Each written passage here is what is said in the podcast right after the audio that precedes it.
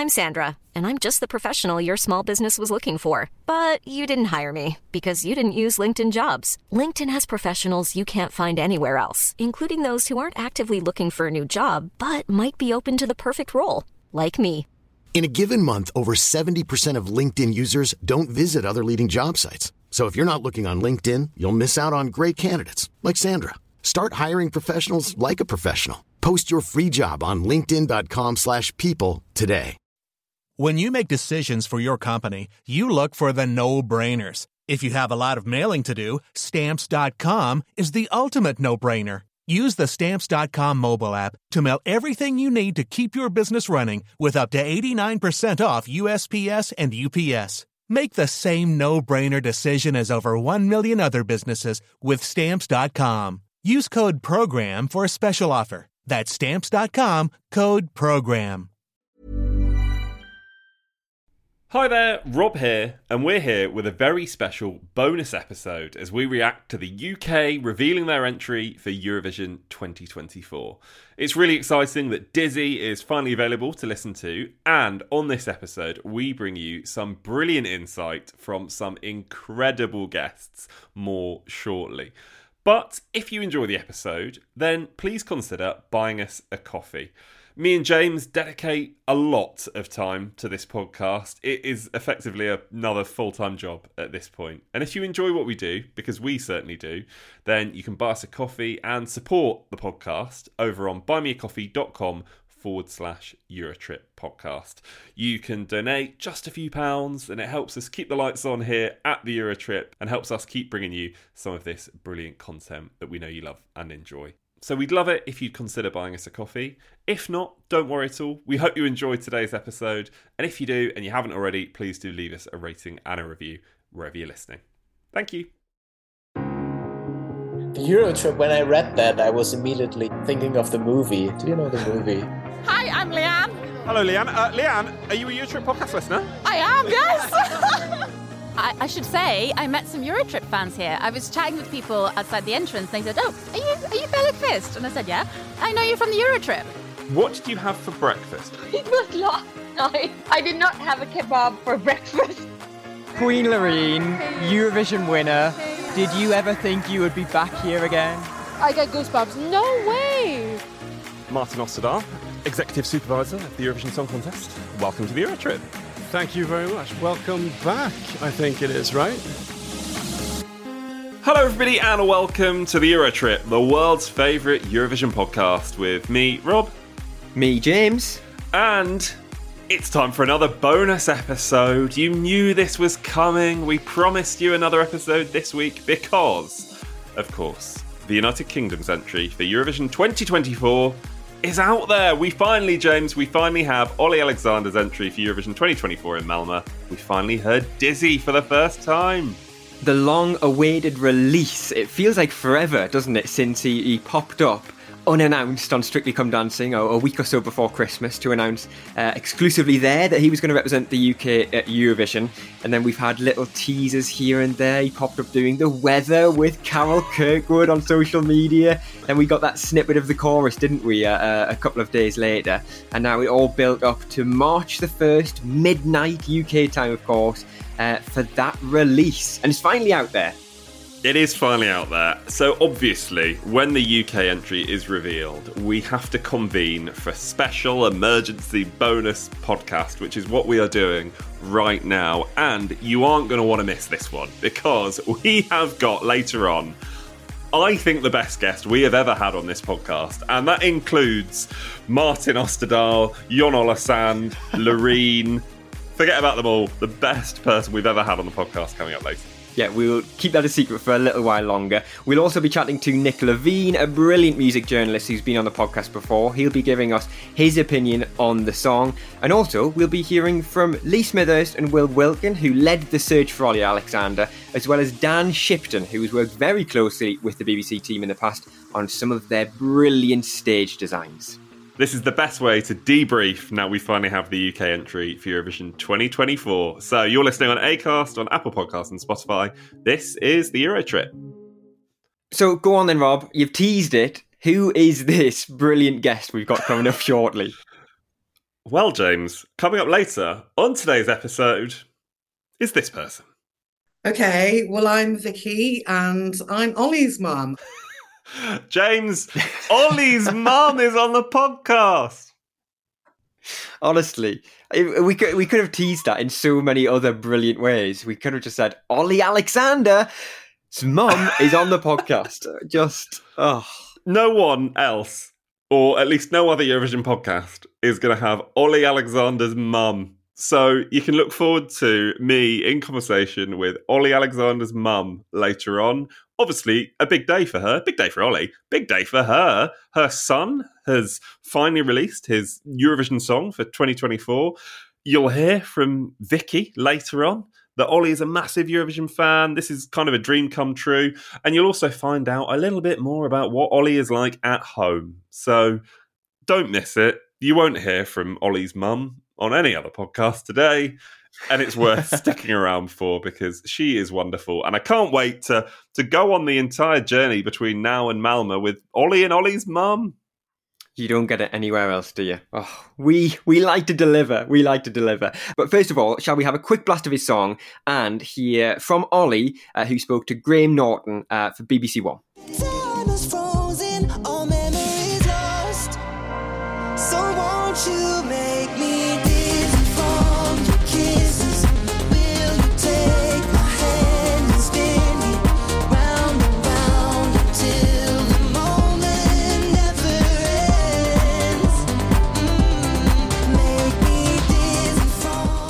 Kind of honoured. I'm literally going to be flying the flag for the UK. Yeah. It just feels really special, and now I'll be part of this legacy of all these other artists that have done it. Do you feel there are any risks here for you as an artist? I think it's risky. That's also why it's a bit exciting. It's literally a competition where everyone is there to pull like every little detail apart and judge you against all the other performances. They literally rank you.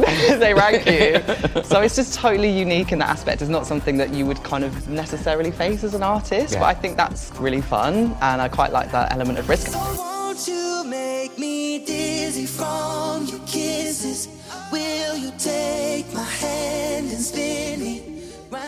Yeah, so you'll be able to hear that full interview this evening on BBC One if you are listening immediately at the time of release. And also, the music video is getting played on TV tonight, but you can already go and watch that over on the official Eurovision YouTube as well.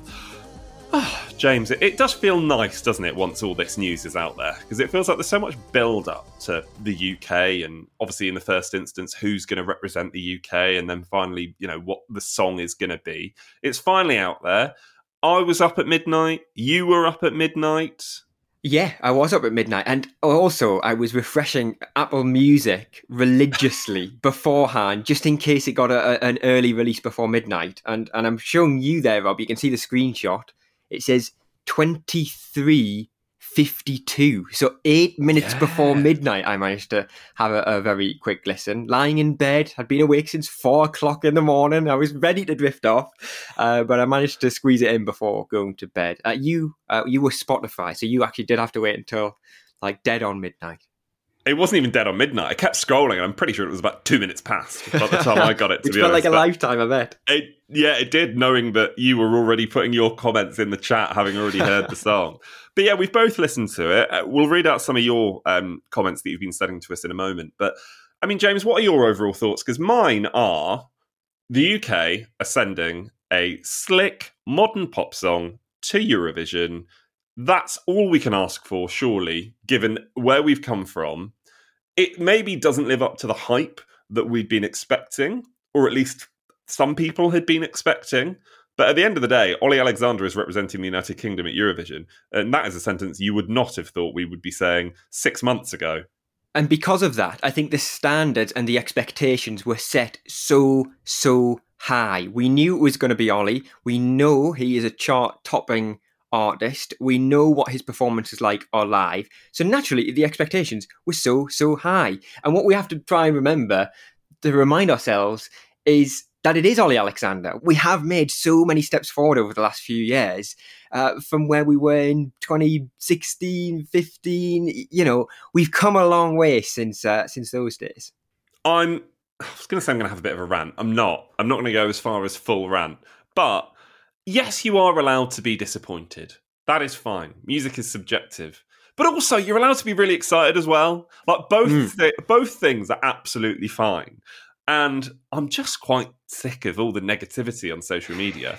like, you can say that the song's not your cup of tea, or you can say that maybe you were expecting something a bit different, or you can say that you don't think it's going to win. That's absolutely fine. But it's the way that you do it. Like, that's the most important thing. You've got a bit of grief on social, I saw.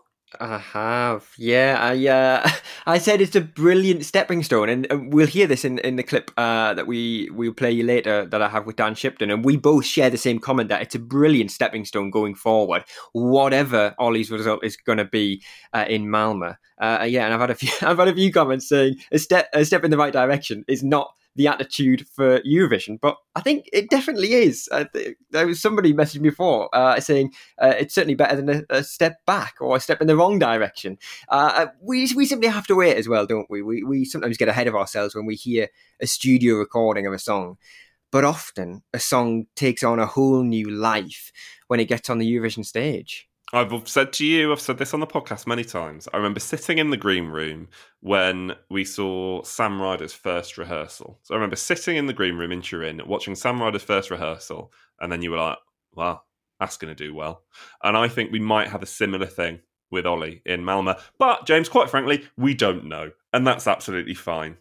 Exactly, exactly. Which is always good. It's always good to get initial comments out there on the studio release, and we are Eurovision fans. That is what we do. We'll see a performance from Olly very soon. I'm sure we'll see plenty of them as he goes out on a promotional tour across Europe, and we'll just see see how he and that song develops. It'll become an earworm of that. I am certain. And to be honest, yeah, Mae Muller didn't do very well at Eurovision last year love the song still play that all the time. And if and if exactly. if that's the worst thing that we get from this year's eurovision that we've got a uk entry that i like listening to i'm happy enough.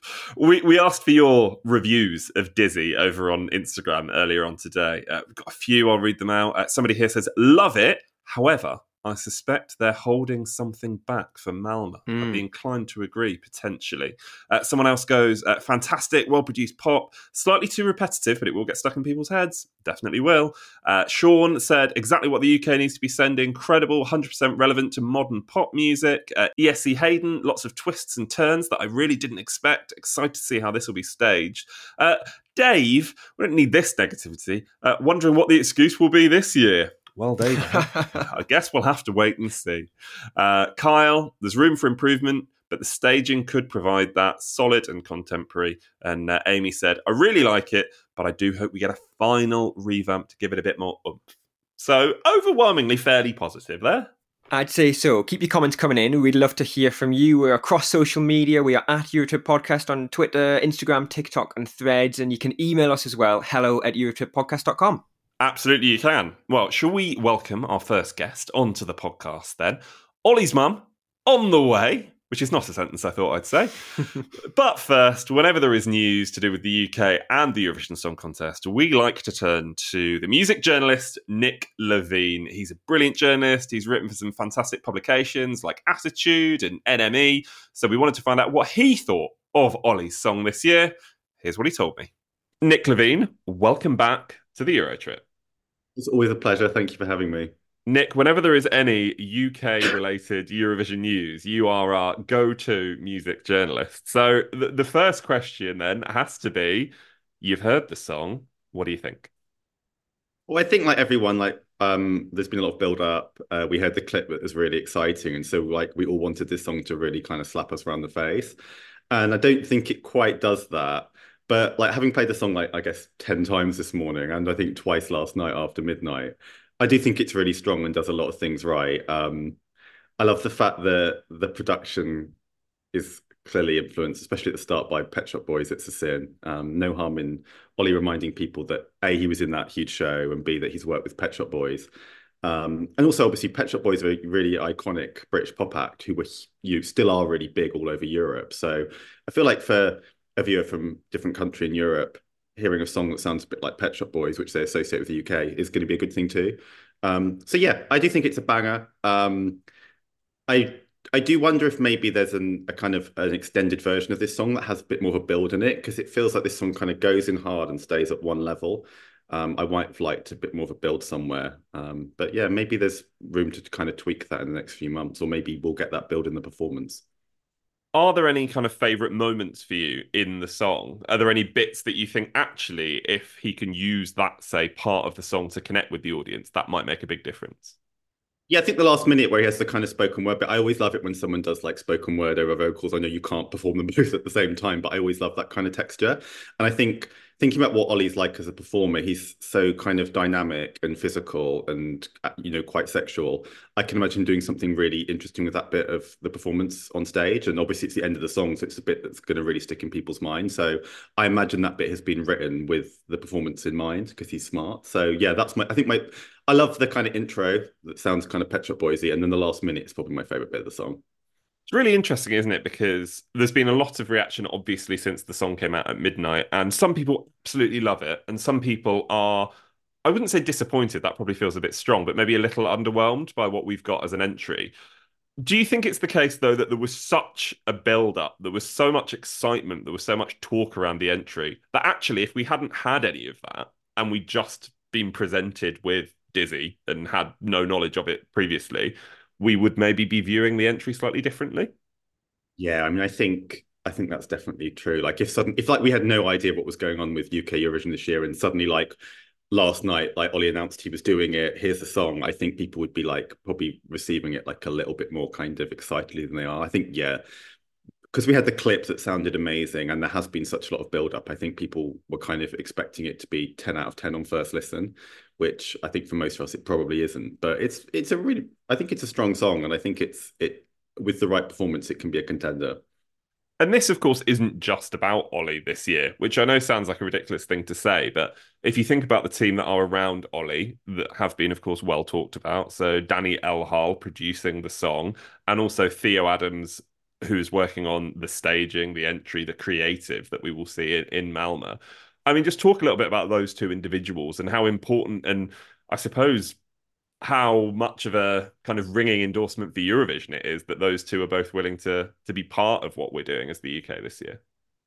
Yeah, I mean, I think it's it's really it's amazing, really, that Danny L Harle has produced this song. I mean, he's done the last two Dua Lipa singles, so he's basically seems like he's going to be one of the main producers of one of the big pop albums of the year. Um, so like Olly has pulled out a great collaborator, and I guess maybe the, the more casual viewer watching Eurovision on the night is not going to know that. But I think if Olly can make that part of his story that he's got great people around him, it's his like top notch kind of pop production, then it's it, it's only going to help. And yeah, I think that does. I think that, that that just kind of underlines the shift in the UK music industry towards Eurovision over the last five years, where someone who's really kind of not just credible, but like cool, someone who's like right at the kind of this point. I think Danny L Harle, like he's worked with Charli XCX in the past, but he's right at this point where he's gone from being kind of underground and quite left field, and the mainstream's just hitting him. And at that moment, he chooses to to do Eurovision. That's really exciting. And let's go back to Olly. You know Olly, you've met Olly.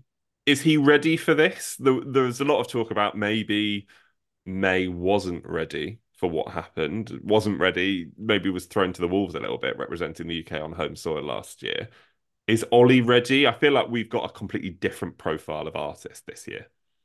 I mean, I guess the, I think what we should say is that there probably is no other performance like Eurovision. It is like the biggest audience. The stakes are so high. So I guess no one's ever really ready because unless you're Loreen, you've done it before. But um, because it's unlike anything else. But I mean, Olly is such an experienced performer. Like if you think he's done arena shows with years and years, he's done Glastonbury on the other stage, amazing productions. He's so I think he really comes alive on stage. He's so dynamic. So I think he's as ready as you can be. And he will just understand the assignment in a way that I think very few artists in the UK could do, really, just because of who his musical influences are, what his background is musically. He's also, you know, he's an actor. So he's got that kind of um, energy he can bring to the stage. So yeah, I mean, I don't, I feel like until you've done it, you probably don't know if you're ready, but he's as ready as he can be and I don't know if you can give us a bit of an insight in this. I don't know if you you know this, but years and years, obviously, how successful were they in Europe? Will European audiences know who Olly Alexander is? Yeah, I think the first album particularly was um, big in Europe, and it, this, it was King, which was the number one in the UK, but that song was a hit all over Europe, and I think Shine was, which was the follow-up single. Um, I think what we could say about that is I don't think subsequent years and years albums did quite as well as the first one, but King and Shine weren't that long ago, and a song can be 20 years old, and if people love it, then they're going to greet that artist with open arms as they come and do something they like. Look at Sophie Ellis Bextor. Um, she's been performing Murder on the Dance Floor all over Europe the last, you know, few weeks. Um, and she hadn't had, you know, much success in most of those countries for quite a while, but they remember her, they remember the song, it worked. So I feel like, yeah, there would be among kind of European pop fans, they'd be like, oh yeah, years and years. Like we remember, I mean, King, I think, was particularly big in Germany, um, and then Shine. So yeah, there's there's a there's a grounding there, I think. So Nick, to sum up, overwhelming feeling from you. We are a couple of months away from the contest now.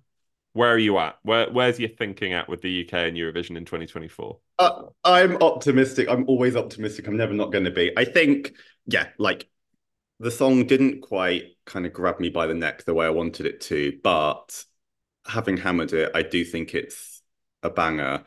And I think with Olly's skills as a performer and his kind of willingness to try something quite daring. I mean, I really do want to know what he's going to do because, like, I mean, I don't even remember when he hosted the BBC's um, New Year's Eve show a few years ago, and he made it like super sexy and super queer. Like, I mean, I'm not saying he's going to do that for Eurovision, but I think feel like he does make bold choices.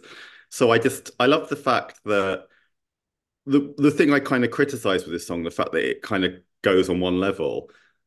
Maybe in some ways that will help performance because I feel like he's going to be going for it for the whole three minutes. With Mae's performance last year, it felt like there was kind of a minute in the middle where it, nothing much happened. Like she started off at the back on the platform, it was cool, and then it was nice when she walked at the end. But there's a minute in the middle where nothing much was happening. I feel like that's not going to happen here. I feel like every second he's going to make count, um, and because the song has that kind of like quite like feverish pulse the whole way through.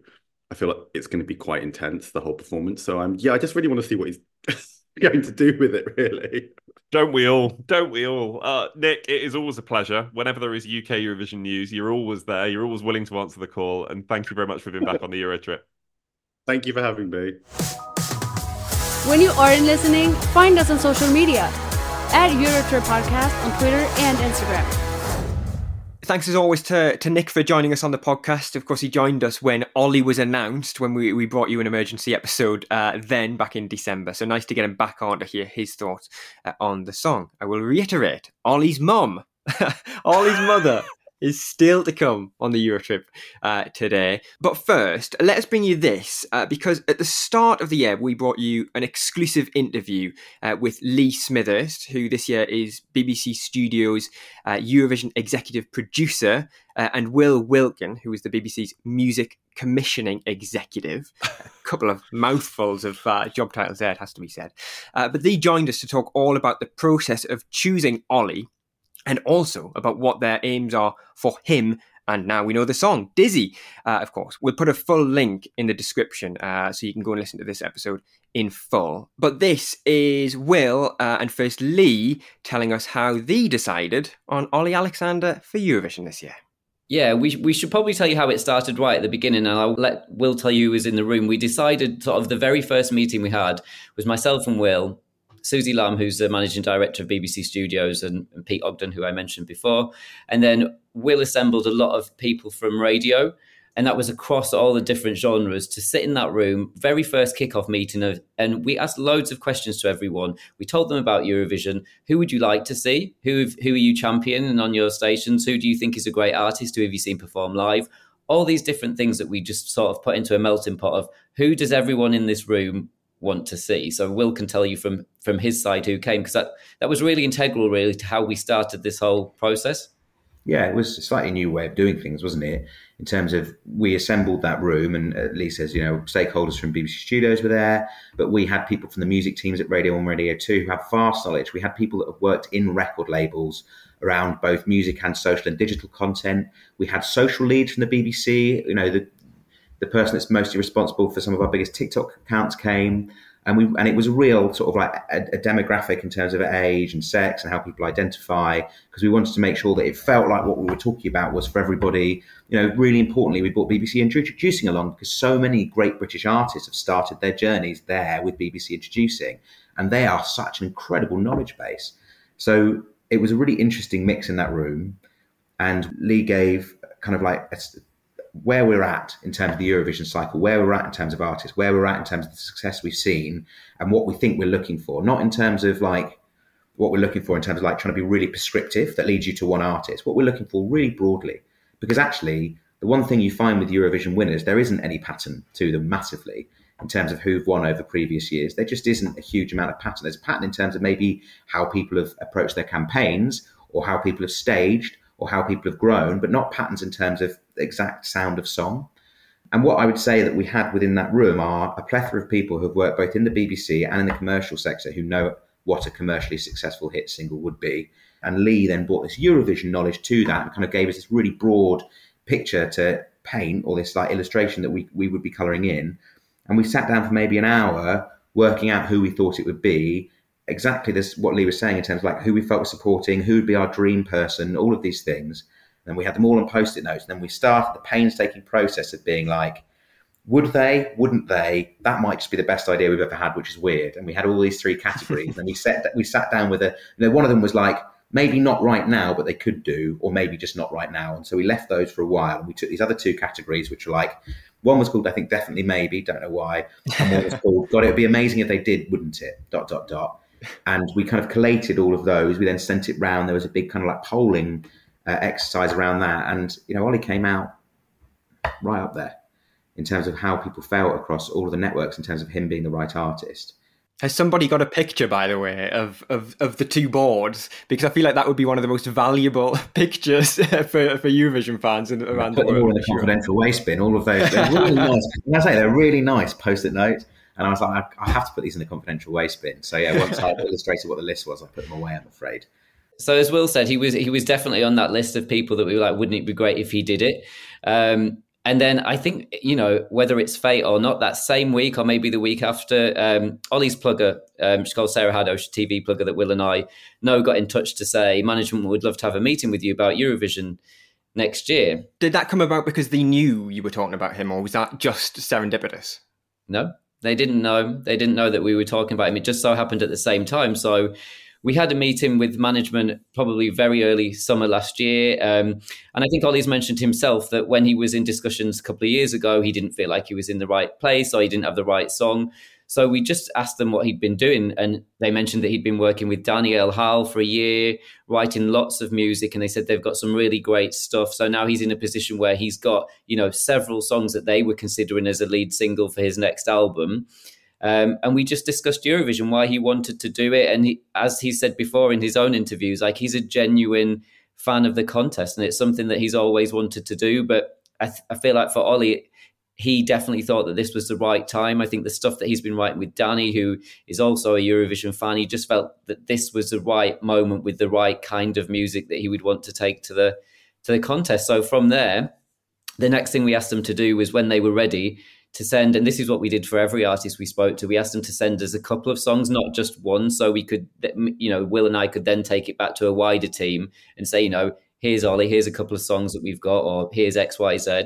And then they did. The next couple of weeks, they gathered their songs together and they sent us a couple of songs to listen to, and and they were all great, weren't they? Well, I remember the first time that we opened up the the file with the songs in, and you know, you always I, I, say you worry, you don't worry, but you always want them to be good because you get so far in the process and you get excited about the potential of Olly. And the same with other artists. And sometimes, you know, we would have other artists that we were interested in, and then the songs just weren't perfect.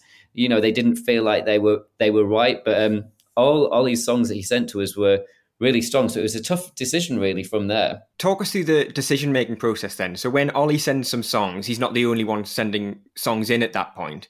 So you've got to whittle down, first of all, some other artists, but then you've also got to whittle down Olly's songs as well. So who was involved in that process? So I guess with the first bit to talk about the artists is that depending on who they were and if they had, you know, some of them did have major labels and some of them didn't. So if they had like major labels, like Olly, for example, Will and I went to meet Jody, who is the co-managing director of Polydor, Olly's label. So this was before Olly was selected to make sure that one, they would support him as a label. What were their thoughts for his campaign next year? Where are they with with Olly? Just to check that if this was going to be, you know, if we were going to go for Olly, that this would be they were going to fully back the campaign essentially. It would be the lead single from his next album. You know all their resources really would be put into that. And i think from when we met jody and will knows jody much better than i do he was so enthused about the project. And obviously told us that uh, Polydor were home to Loreen and ABBA in the UK. So all these things started falling into place around the Olly campaign of just, you know, of course you need the, the the paramount thing is the song it's a song contest then you need a great artist but then it is amazing when all these other little things fall into place that are just sort of oh that's great that's great and that's great as well. Will did your ears prick up the first time you heard that Olly had been working with Danny L Harle and, and then when you heard some of the songs as well? Uh, uh, they must have done surely. Well of course and and you suddenly go yeah that makes a lot of sense doesn't it? And i think when you hit when we heard several tracks which we did hear you go yeah this really does make sense having names like that associated with Eurovision is incredible. As, as I say, as Lee says, when we went up to Polydor, it was a really exciting experience because we came in with the energy, but they were like, "Yeah, we want to do this, this, and this." And I was like, oh, "Okay, this is this is, you know, you guys are really, really serious about this." Will, very quickly, what do you think would be a successful result for for Olly this year? Do you have something in the back of your head, like a a, number one or a top ten result? Have you got something that is a barometer for success? I mean, our ambition is to win, and our ambition is for the single to go to number one, and for it to be another watershed moment for Eurovision for the UK. That is our ambition, and I think with everything in life, you have to make peace with what the worst case scenario is to reach the best. Everyone that enters Eurovision, anyone that's associated with Eurovision, everyone's aware of what the worst case scenario can be. But I believe that this will be another huge growth spike in terms of what Eurovision means. And we can measure that in a million different ways if we want to. But really, we're going there to win it, and we are going there to win it with a single that is a incredibly commercially successful single. When you aren't listening, find us on social media at Eurotrip Podcast on Twitter and Instagram. I would absolutely recommend that anyone who hasn't heard it, and I can't imagine there are many people now listening to this that haven't heard it yet, but if you haven't heard the chat that James had with Will and with Lee, go back and listen because it is such an insight, such a brilliant insight into the inner workings of the BBC, their general kind of view on Eurovision in 2024 and where we're at with the UK and Eurovision right now. So, yeah, if you haven't listened to it yet, go back and have a listen because it is fantastic. But then again, we would say that. yeah, very big headed of you. Uh, uh, I mean that. I mean that uh, in jest, by the way, Rob. I'm not saying you genuinely are big headed. I mean, I mean, I mean, literally, quite a big head. uh, anyway, shall we bring you this as well? Uh, because on the main episode of the Eurotrip earlier this week, I sat down with Dan Shipton, uh, who is a creative director for so many uh, of the most eye-catching Eurovision performances uh, from years gone by, including uh, Sam Ryder's Spaceman back in 2022. Uh, we were talking all about his role in Eurovision this year. He's going to be designing the staging for three countries. But I also asked him about his thoughts on Olly Alexander and what it means for the UK and the BBC in the long run. Well, look, I mean, obviously, I've been a part of Team UK for a long time, but we always knew that um, when Olly was selected, he would come with his own creative team. So I've known that Olly was potentially on the list for a very long time. And so there was no real surprise. And actually, um, you know, it works out um, well that we're not even able to be in Malmo this year because obviously our little one's on the way. So we wouldn't necessarily been able to give it the full focus anyway. But also, irrespective of all of that, um, Theo Adams, who is going to be doing the creative, um, is a friend, and we've known each other for years. We've connected on Paloma Faith, and we've connected over Eurovision, and we've connected over um, so much. And he is so right for Olly and and will do such a fantastic job.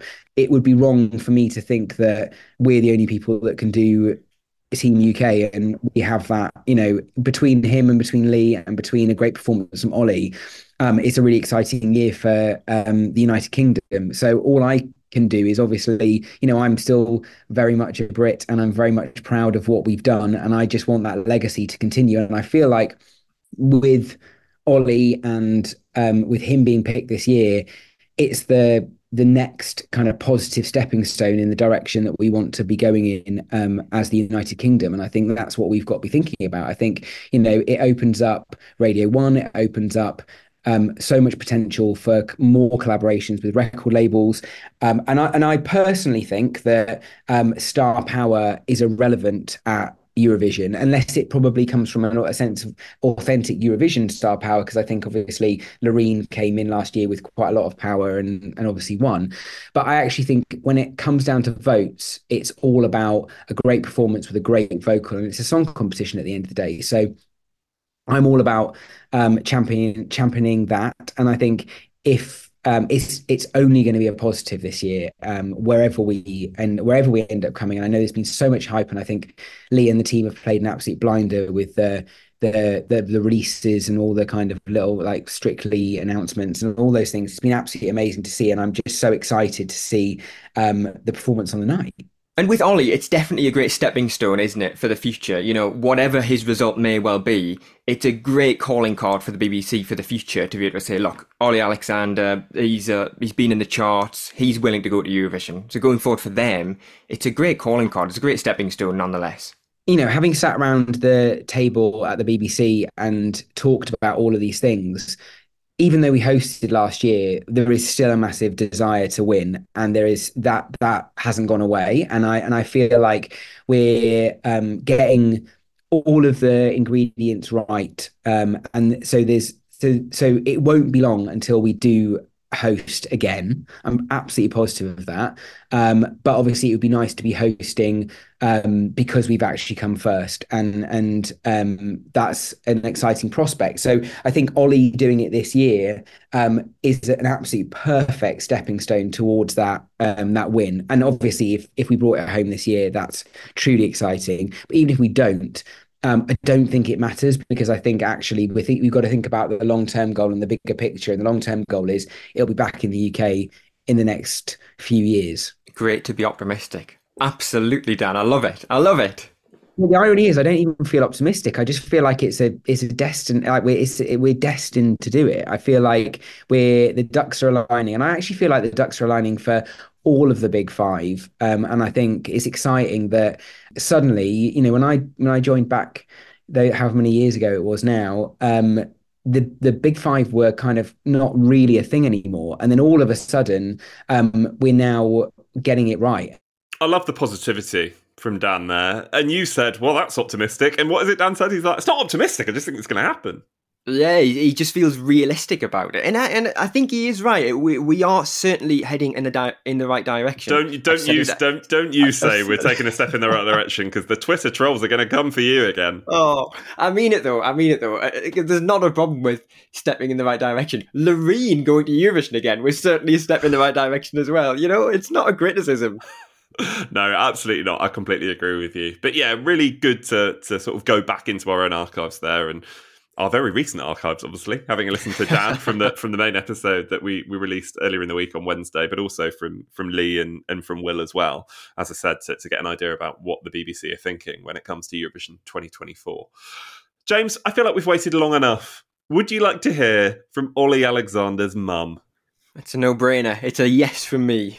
I couldn't possibly go into telling you how this came about, but I am just delighted that it did. So, obviously, a massive day for Olly Alexander, goes without saying, but a massive day too for Olly's friends and family, because for them, as you'll hear in this interview, Olly and his mum Olly grew up watching Eurovision. This is kind of a dream come true for him. And in this chat, you'll find out more about kind of Olly's mum finding out that Olly wanted to do Eurovision and the journey that they've been on since, and her having to keep the whole thing a bit of a secret, but also some other fun stuff in there about what it was like at home at Christmas and how Olly got involved in cooking the Christmas dinner. Stuff that you're not going to hear on any other podcast. So, yeah, I hope you enjoy this.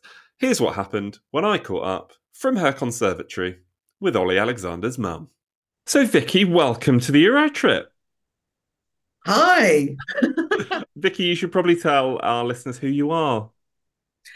Okay, well, I'm Vicky and I'm Olly's mum, otherwise known as Olly's mum. Yes.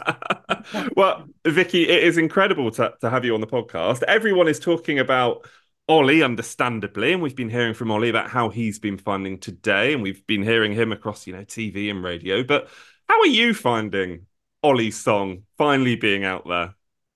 Oh, it, it's just such a, a wonderful moment, actually. And it's St. David's Day. Hello. But yeah, I mean, finally out there because we've just had a little snip of it uh, for the last couple of months or whatever. And it's kind of, I've I'd heard it, not the actual finished version, but it's, oh, come on. Yeah, so it's brilliant. Yeah, yeah, yeah.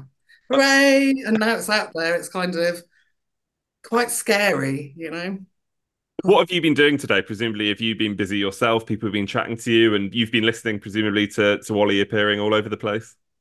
Yeah, so it's been a little bit busy. Um, the t the camera crew from BBC Points West did a little bit with me in our little town here in the Forest of Dean um, this morning in a break in the weather, which was which was good. Yeah, yeah. So everyone's really excited. Yeah. And what, what's it, what's it been like for you in terms of, as you said, you know, family and friends? Presumably, they've been WhatsApping you and, and whatnot over the course of today, and they've all been listening to the song as well. Yes. Oh, yeah. I mean, uh, Olly's all of Olly, Olly's cousins and my sister and my extended family and my friends. Absolutely. We've got this, well, as you know, WhatsApp, we've got a few groups going on and there's some little ones as well. So they've been testing it out on the little ones and it's a banger. It, it's it's a winner with the kids. Yeah, it's a hit with the kids. So that's a good thing. I mean, Vicky, there are so many things I want to uh, want to to ask you. I suppose actually, first one, have you spoken to Olly today yet, or has he been too busy? Only um, messaging. Yeah. So yeah, he's he's just he's just point, you know, pointed in a direction and off he goes. He doesn't really know where he's going, probably either, but uh, somebody organises that for him, of course. But yeah, he's just. I'll speak to him later, probably. Nice, nice. That would be good. That would be good. I mean, as I say, so many things I want to ask you about. First one, I suppose, are, are you, Olly, and Eurovision? Because I think you know you you as a household and and, and growing up, always watched Yeah. Eurovision. Yes, we did. We honestly did. I mean, it used to be a really long show, didn't it? I mean, it's quite long now, but it used to be even longer with the points system then. And you were there for hours and hours. And then eventually the, the kids would fall asleep, but they would normally be up dancing, snacking, and we'd vote, you know, on what we, which ones we liked, which ones we didn't like. And yeah, it was always lots of fun. Always look forward to it. Yeah. So what you're saying is, have we got you to thank for Olly doing Eurovision? Because without you picking up the TV in the first place, would it have never happened? Um, I don't know if I can take that one, but uh, because he was well into it anyway, if you know what I mean. It kind of, but yeah, why not? Yes. Yeah, Thanks to take me. Yeah. Yes, let's own it. so, so Vicky, when obviously the opportunity comes along for for Olly to to do Eurovision and to represent the UK, did he give you an idea that this was something he wanted to do, or that this was potentially on the cards? Do you remember? You know, I don't know whether it phone call or he came round or sent you a WhatsApp saying, "Oh, they they quite like me to do Eurovision. What do you think?" He it did go something a bit like that, but more of a kind of uh I think I want to do the Eurovision. And there's a possibility that I could. And then it was kind of a mixture of um wow and then oh scary and kind of because as a parent you're kind of as a mom you're kind of oh that's going to expose you so much but you're already exposed and actually every decision he's ever made has absolutely been spot on so you got to go with what you trust isn't it you've got to trust your instincts so yeah very happy for him but I mean oh. I was going to say, but but before I suppose before you take us on the rest of the journey with you, we don't often get to hear the you know the sort of from the from the family and friends of of people in the spotlight. So what what's it like for you? Obviously, everybody knows Olly. They know him from years and years. It's a sin. Everything he's done. What's it Yeah. like for you to be on the journey with with them? Because obviously there's a huge amount of pressure on them, but also a huge amount of pressure on on, on you to be there for them as well. Yeah, I mean, that's a really difficult question. Um, it's a good question. It's uh, um, I mean, on the journey, I think for all the family and friends, it's, you know, we no one could be more prouder than us, you know, really, more than me, actually. But anyway. Um, and it, it's strange when you meet people and they know that you're Olly's mum. It, sometimes people, it takes people a little bit of time to kind of get their head around that because we're just human beings, you know. And but that's a funny thing, isn't it? Celebrity is a funny, funny thing because they're all human beings too. It's yeah. Um, but I think on the whole, people love the fact that they know of or they're close to someone like Olly. I mean, Olly, yeah. Yeah, and like you said, he's he's not made some bad decisions in his life, has he? He's always he's always uh, he's always been pretty on point with what he's done so far. So He to see, to- so to see, yeah, to see what he has done. mm, Obviously, stupid question, but you must be so proud with what he's done. I'm so I I mean he so he everything he does, everything whenever he picks up the phone and starts to tell me about something, the next project, he often starts off with a little giggle. And then I kind of know ah what's coming. And then, you know, I mean, there's so many. There's It's a Sin, there's playing with Elton John, there's um, flying the flag flag for Pride on the Glastonbury stage. I mean, there's so many moments that I, you know, sometimes you, and then Eurovision, and it's kind of, well, what happens after that? You know, crikey. Has But you uh, the flow, you know. I, I I tried to get my head around it in the beginning, um, but I couldn't. So I thought, right, I can, I'm not going to try. I'm just going to go with the flow and take it as it comes. he uh, he must have got you into some pretty cool places, though. Any any like amazing parties he's got you into? Have you, been along to anything that he's he's managed to take you to, and you're like, actually, this is pretty great. I know. Well, early on, I mean, there are so many actually, but um, early on, he did a film, Great Expectations, and I, well, I stood on the red carpet. I was kind of ushered to, the side, but there he was walking the red carpet with a bank of photo paparazzi and everything else. And on my left was Hannah Bonham Carter, and it was just amazing, you know, just whoa, what's happening? And then the after party after that was full of all the stars of, of the film, and that was quite mind blowing. Yeah. So I had quite a, a glimpse into it early on, you know, of that kind of thing. But yeah, I mean, going to Glastonbury, I love that. On the pyramid stage, backstage, that was that was cool. Um, yeah, so there's there's lots. I mean, how long have you got? well, now this year, of course, you know, a turquoise carpet in Malmo for Eurovision, and uh, I know turquoise. I love that. A little bit, a little Yeah. bit, little bit different. I mean, let's get back to Eurovision then. Obviously, Olly said, Olly says, "This is something I think I would like to do," and you have the conversation that you have, and then he tells you he's doing it. So, I mean, Yes. when, when, when was that, and what was that like? Uh, so that was just a bit before Christmas, I think. And um, I, I kind of had an inkling, as I said, that he was, it was in his mind and something was happening. But then he told it was confirmed and he rang me up and told me, and I literally screamed. I literally screamed and then laughed and then screamed again. Yeah. So And I then- was, I was feeling a bit hysterical, to be honest. But yeah. I, th- I think we all were when we found out he was doing it. So I don't think it's it's, it's just the you thing, Vicky. But but that, then comes the difficult part for you because obviously you're not allowed to. Well, you're theoretically not allowed to tell anybody. So incredibly incredibly difficult to keep. You know, such an It exciting was. piece of news for the family and for Olly to yourself.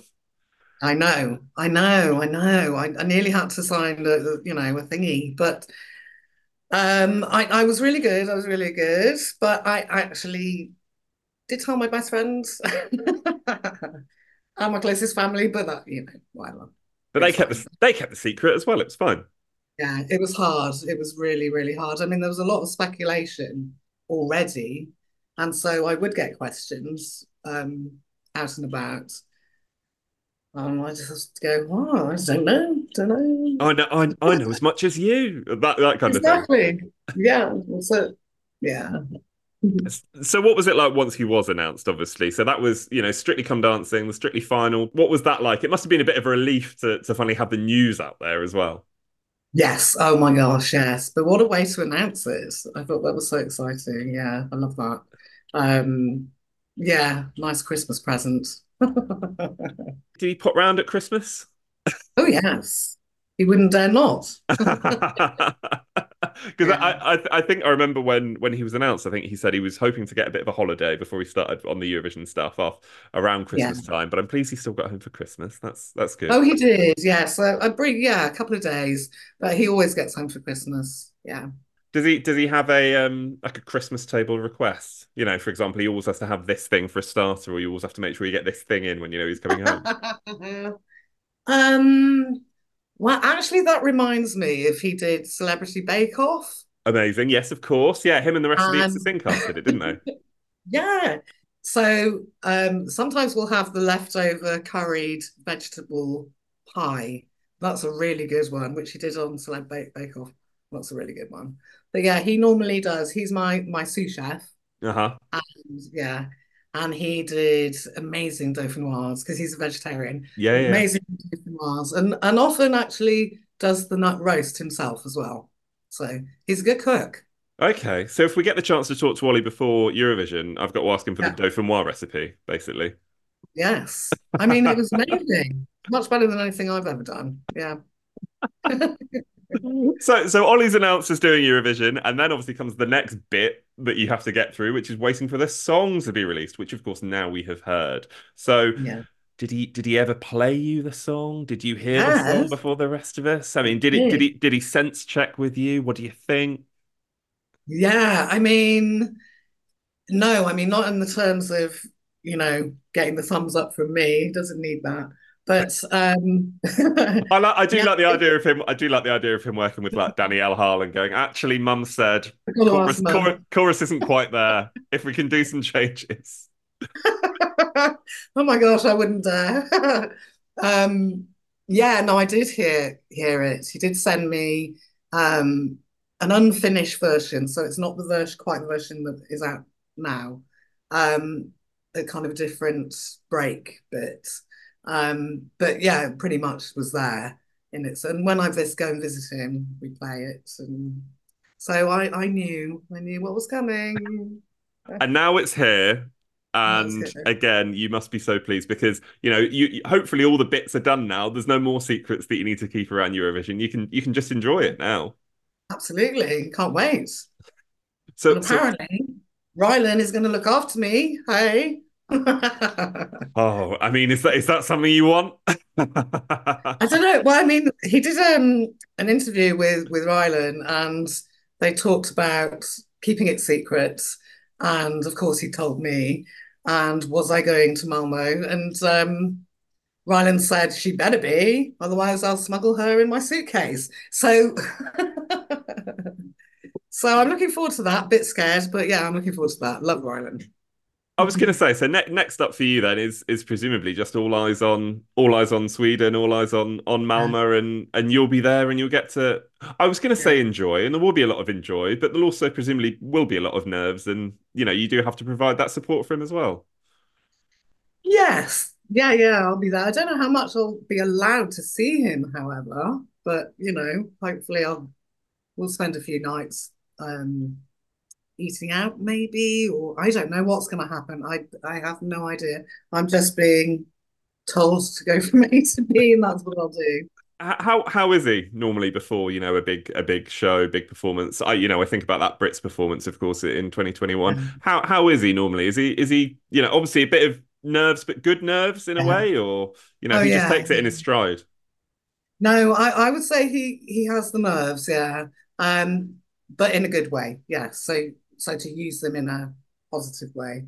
But yes, I I, I don't think I I don't know how you can do things like that without being nervous, you know. But yeah, there'll be nerves, and he'll ride on those, and the adrenaline will fly. He'll fly. Yeah, yeah, yeah. And you know I've said now you don't have any more Eurovision secrets to keep, hopefully. But I mean, has he told you about any any other plans for for Malmo? You can't tell me, I'm sure, but has he told you about anything exciting that you I know that we've got to I look don't forward know. to? I know nothing. I absolutely know nothing. I'm just getting on a plane. That's it. And I probably won't sleep until I come back got to be prepared for that. well, it has been uh, brilliant to chat to you, Vicky. Thank you so much for, for thank you so much for giving your time on. You know, as you said, what is such an exciting day for for Olly and, and the whole for you and the whole family. So thank you for giving your time. It's been brilliant to to talk to you, and yeah, just just let Olly know when you speak to him later on. We're all we're all wishing him the best. Will do. Thank you so much. Thank you. I think Vicky should become a, a regular guest on, on the podcast. She should become a regular contributor. The Eurotrip with Rob, James, and Vicky. How about that, eh? I quite like the idea of doing a podcast live from Vicky's conservatory. Honestly, it was lovely. but before the interview, we were having a chat about her succulents that were on the window, and I asked how they'd survived the winter, and she said, "Yeah, they've done all right actually." uh, so yeah, lovely to chat to Vicky. Ridiculous that we managed to do that. So yeah, Olly Alexander's mum on the podcast today. Hope you enjoyed it, and uh, do share your thoughts on uh, socials if you want at Eurotrip Podcast on uh, Twitter and Instagram. We're on TikTok and Threads as well. And if you want to send us any of your longer thoughts, you can do that on the email hello at EurotripPodcast.com. Oh, and exclusive stories, James. EurotripPodcast.com. Yes, indeed. If you're a brand new listener, if this is the first time you're joining us here on the Eurotrip, we don't just pop up every now and again for bonus and emergency episodes. We're here with you every single Wednesday. So we'll be back with you next Wednesday for a brand new episode of the Eurotrip. And of course, for all you Melfest fans, we'll be back on Monday for a brand new episode of Melfest Monday, rounding everything up from the world of Melodifestivalen. But in the meantime, don't forget to subscribe, leave us a review, and rate us five stars. From me, James, it's goodbye. And from me, Rob, it's goodbye.